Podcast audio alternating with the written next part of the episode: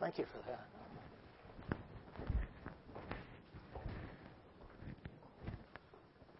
Well, it's a deep pleasure for Cindy and I to be here with you this morning, and uh, I've been following long distance what's going on here at this church, and it's been very exciting to see how God is using people and using Chris and others to really develop His church and build His church here in this community. That's always an exciting thing. We're going to talk a little bit more about healthy churches and what makes them, and uh, all I know about this church is it's a healthy church, and uh, where you folks are right now and your ministry is to be, be very much admired and be thankful to God for all that God's doing in your lives and in the life of, of this church. If you have your Bibles, would you turn please to the book of 1 Peter, the fifth chapter. I know you've been going through this book uh, with Chris, and uh, it's one of the great books that deals a lot with the church and deals a lot with uh, issues that we need to take and think about in our own Christian life and also in God's kingdom. So if you turn to chapter 5 of 1 Peter. to the elders among you, I appeal as a fellow elder, the witness of Christ's suffering, who also will share the glory to be revealed. Be shepherds of God's flock that is under your care, watching over them, not because you must, but because you are willing as God wants you to be not pursuing dishonest gain, but eager to serve, not lording over those entrusted to you, but being examples to the flock. And when the, the chief shepherd appears, you will receive the crown of glory that will never fade away. The same way, you who are younger, submit yourselves to the elders. All of you clothe yourself with humility towards one another, because God opposes the proud but favors, gives favor to the, to the humble. Humble yourselves, therefore, under God's mighty hand, that he may lift you up in due time, and cast all your anxiety on him, because he cares for you. Let's pray. Father, we thank you for the power of your word, and we thank you for these words here in this passage that we've just read. And Father, we pray this morning as we would look to you and we look to your word, that we would be encouraged and we be challenged and we grow deeper in our love for you. We pray this in Christ's name.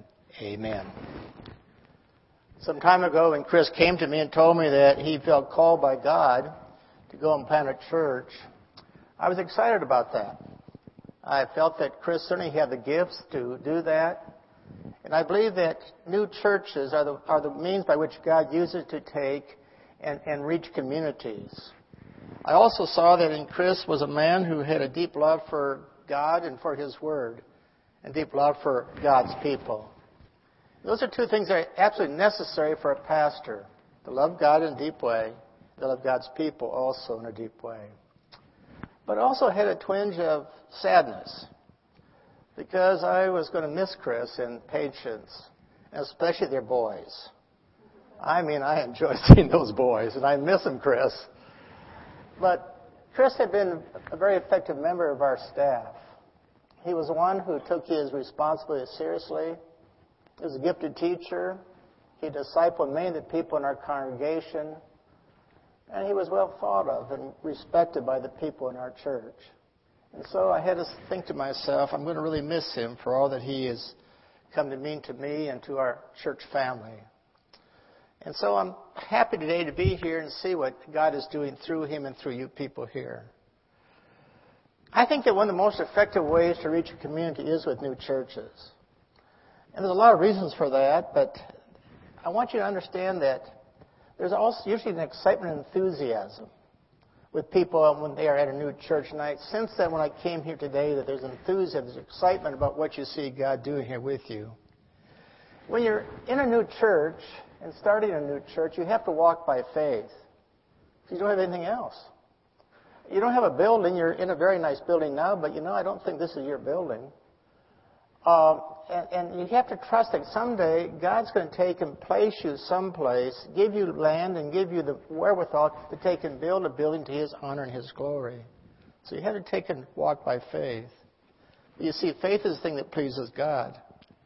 And you don't have anything else except really the Lord right now. You don't have a building. You have a fair number of people, but not a huge number of people, but you have quality people. Because people who usually come to be a part of a church plant are people who have a, a idea they want to be have their life come up for the Lord. And I see that here today. You also don't have a lot of money, probably. I don't know. Maybe you do. But most the churches I know don't have much money. We didn't have a lot of money when we started Covenant. We had to pray to, each week to have enough to pay the bills. And sometimes the prayer was answered, and sometimes it wasn't. But we had to really take and depend upon the Lord. And so we, we need to recognize here that you are people who are walking by faith. And that's a wonderful thing. But I want to tell you something else. The next few years will be some of the most exciting, fulfilling years of your whole life. You will look back on these next few years as very special time because you will see God do special things. I was meeting with some of the people who had started the church at Covenant 30 some years ago. And we were talking about those first five, six years and what it was like. How we saw God answer prayers in, in a miraculous way. We saw God do special things. And, and it was ex- extremely special. And you will see that same thing here. And sometime, 20 years from now or so, you'll look back on these years that all the years are going to be good. But you look back on these years as being very special times. Time when you saw God take and meet your needs in a special way. You see, you had nobody else to look to but God.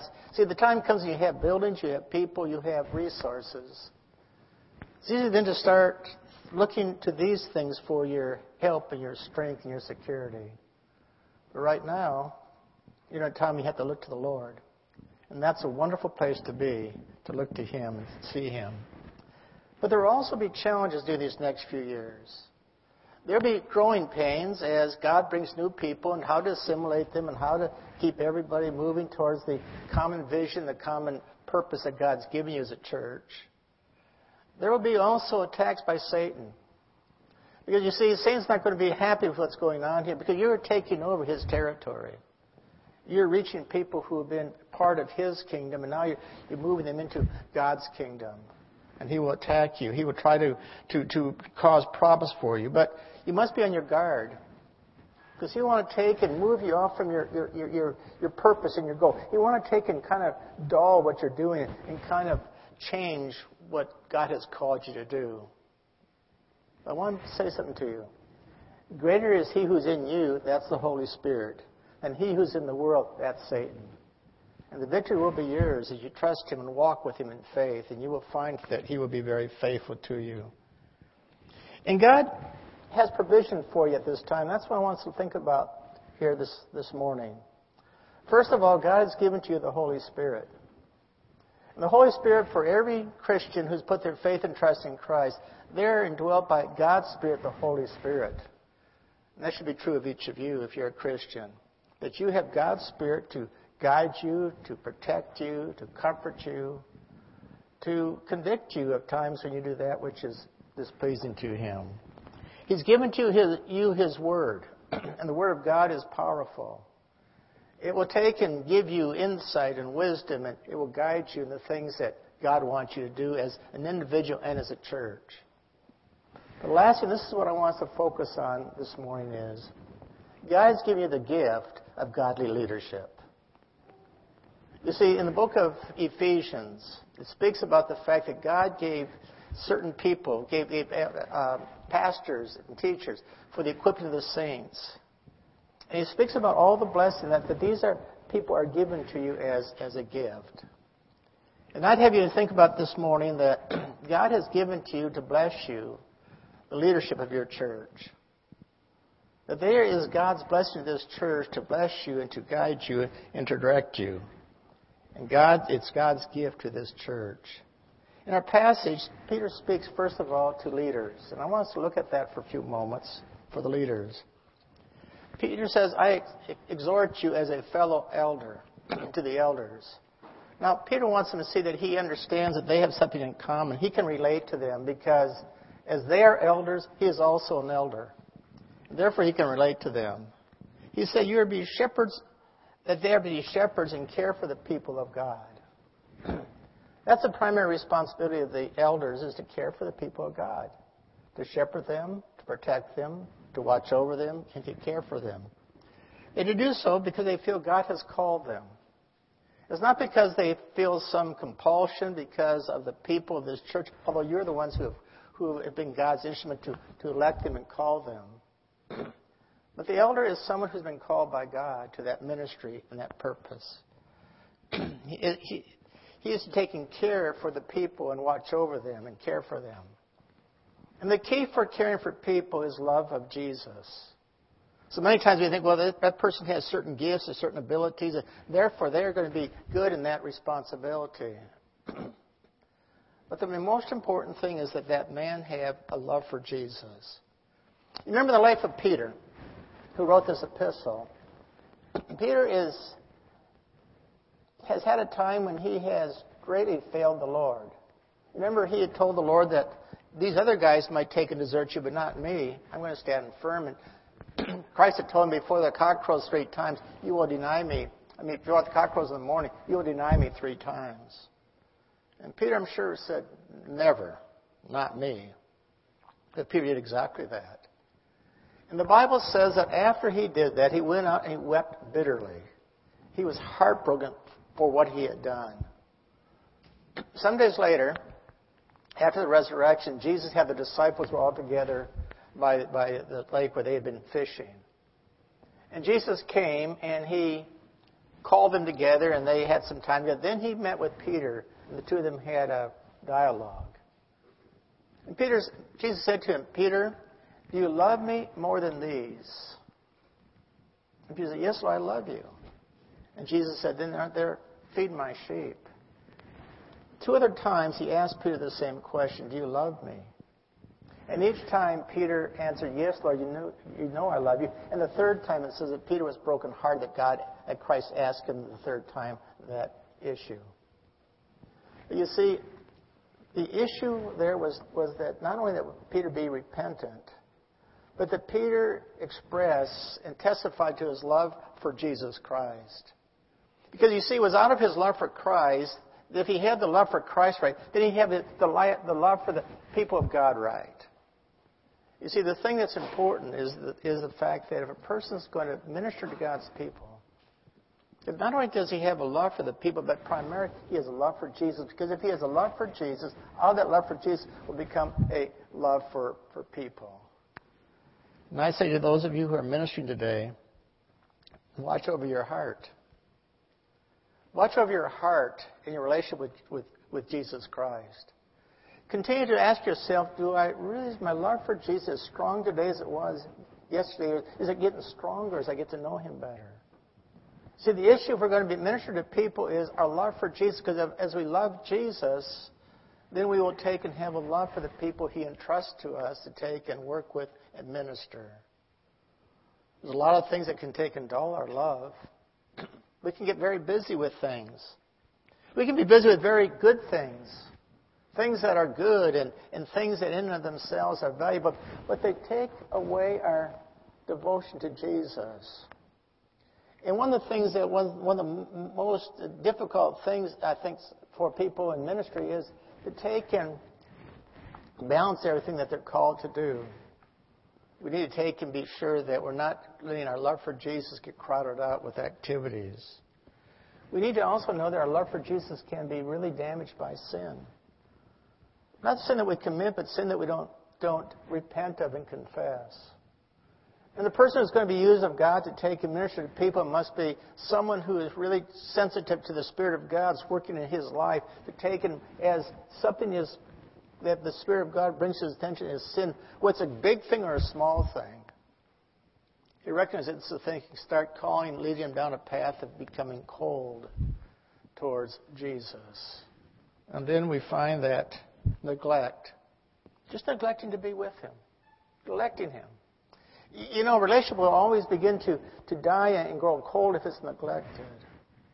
And it's easy to be wrapped up in so many things that we neglect that we neglect Him. And so, if you're going to minister to people, one of the most important things is to take and have love for Jesus. How can I do that? How can I keep my love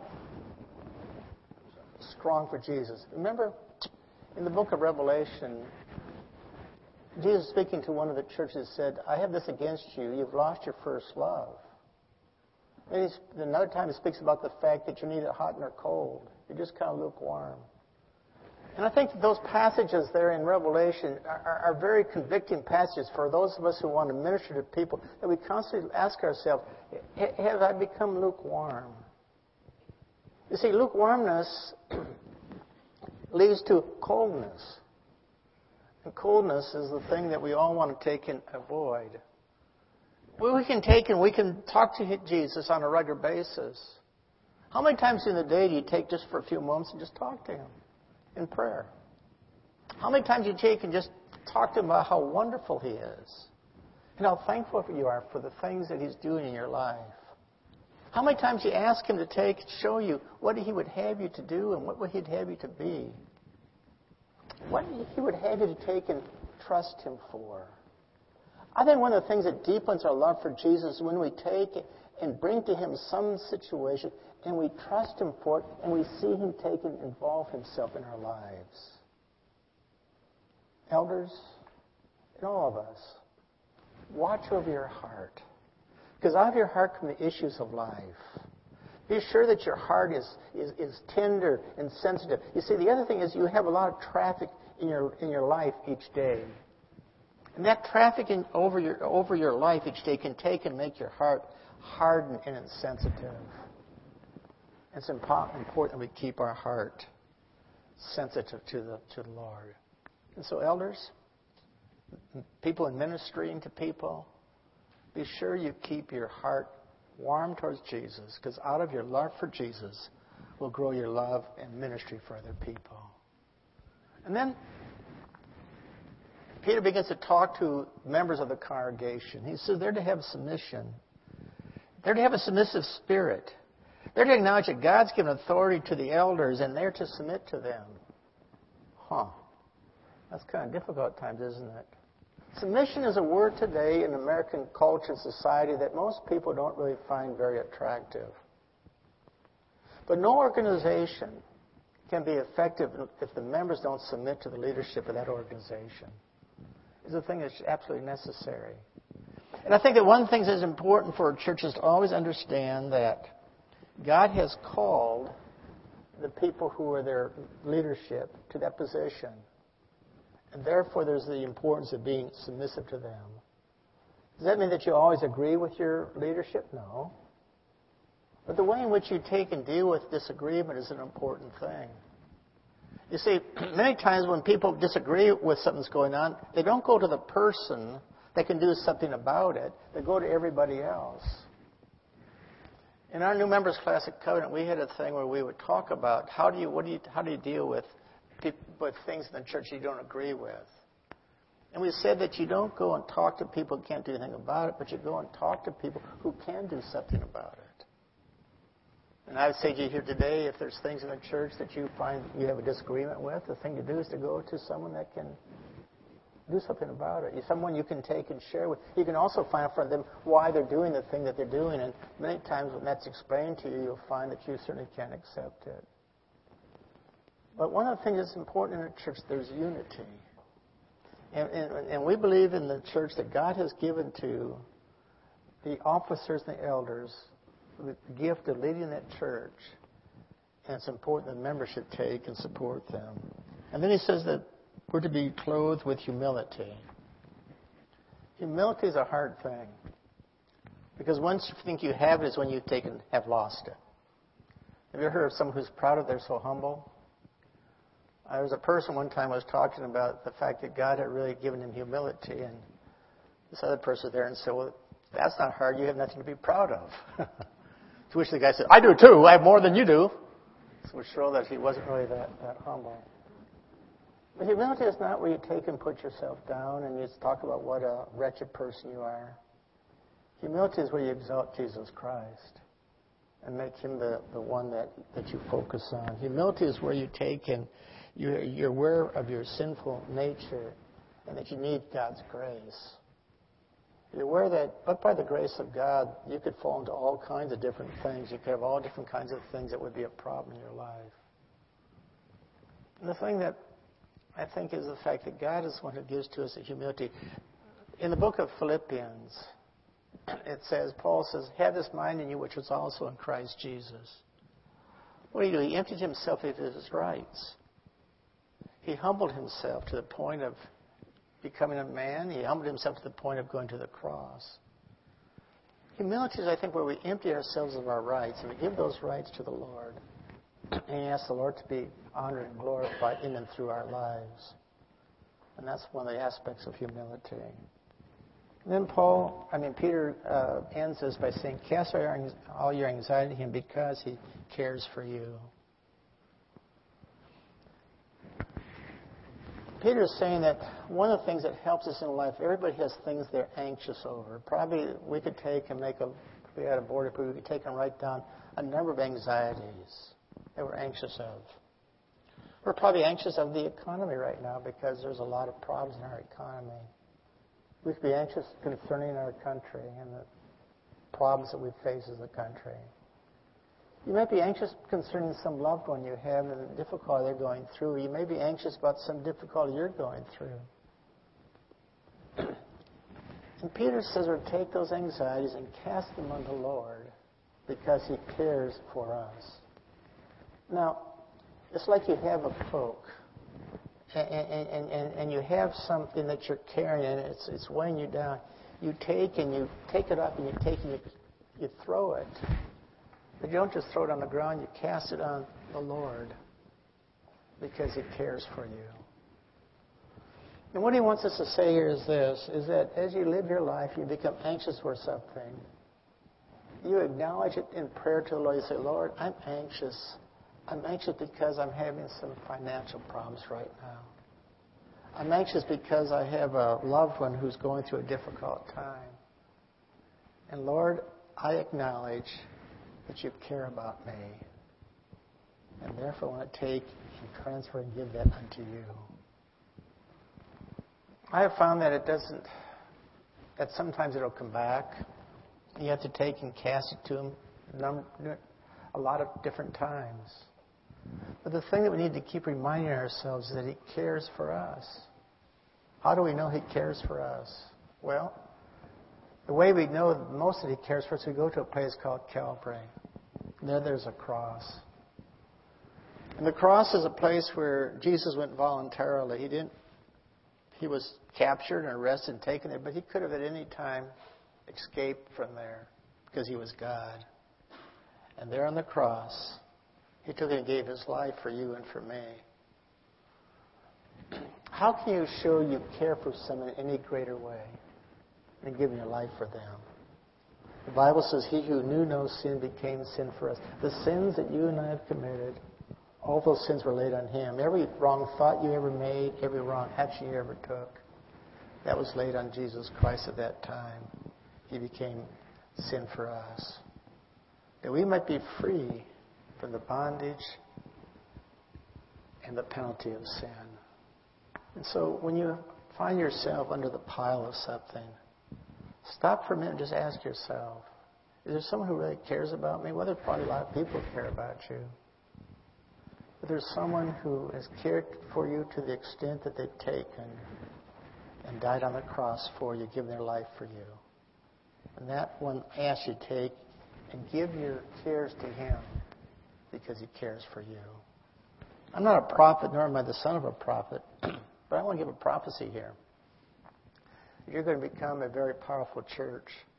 You're a healthy church. You've been given the different things that are important for a church to have. You've been given vision. You've been given leader, godly leadership. And from everything I know, you also have a godly congregation.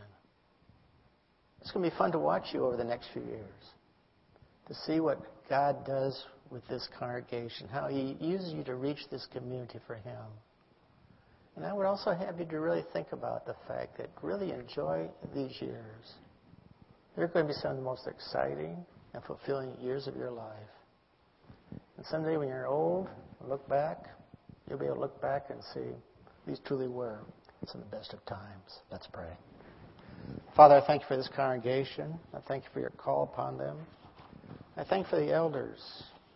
And I thank you for their willingness to take and lead this congregation, that they look to you and their godly men. I thank you for Chris, for the gift you've given him, and for his love for you. And I thank this congregation is supportive of the leadership of this church. And Father, we look forward to seeing what you're going to do, the great things you're going to do with the people here. And we will give you the honor, the glory, and the praise. We pray this in Jesus' name. Amen.